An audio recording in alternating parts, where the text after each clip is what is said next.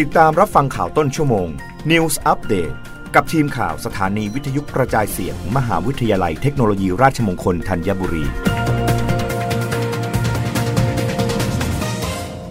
รับฟังข่าวต้นชั่วโมง โดยทีมข่าววิทยุราชมงคลธัญบุรีค่ะ โฆษกรัฐบาลเผยการเปิดขายสลากดิจิทัลวันแรก 5 ล้านฉบับ ผ่านแอปพลิเคชันเป๋าตังคึกคัก ประชาชนตอบรับดี คาดขายหมดภายใน 5-7 วัน นายธนกรวังบุญคงชนะ โฆษกประจำสำนักนายกรัฐมนตรี เปิดเผยภาพรวมการขายสลากดิจิทัลวันแรก ผ่านแอปพลิเคชันเป๋าตังเริ่มตั้งแต่เวลา 6นาฬิการะบบเป็นไปได้ดี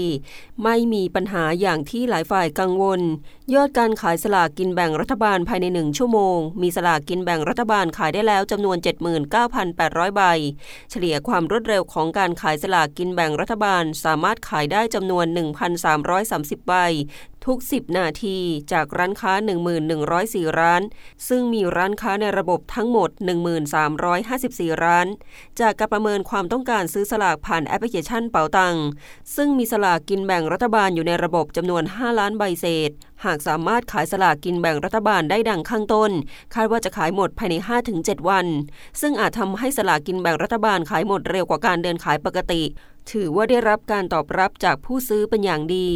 โดยพลเอกประยุทธ์จันโอชา นายกรัฐมนตรี พอใจต่อภาพรวมการขายสลากดิจิทัล ขอบคุณผู้ที่มีส่วนเกี่ยวข้องและทุกภาคส่วนที่ช่วยกันขับเคลื่อนเดินหน้าแก้ไขปัญหาการขายสลากกินแบ่งรัฐบาลราคาแพง จนสำเร็จเป็นรูปธรรมในระยะต่อไปขอให้ช่วยกันผลักดันสลากกินแบ่งรัฐบาล ให้อยู่ในระบบแอปพลิเคชันเป๋าตังให้เพิ่มมากขึ้น รองรับความต้องการซื้อของประชาชน พร้อมกับเน้นย้ำระบบแอปพลิเคชันอย่าให้เกิดปัญหาทั้งการซื้อการขายและขึ้นเงิน เมื่อถูกรางวัลสลาก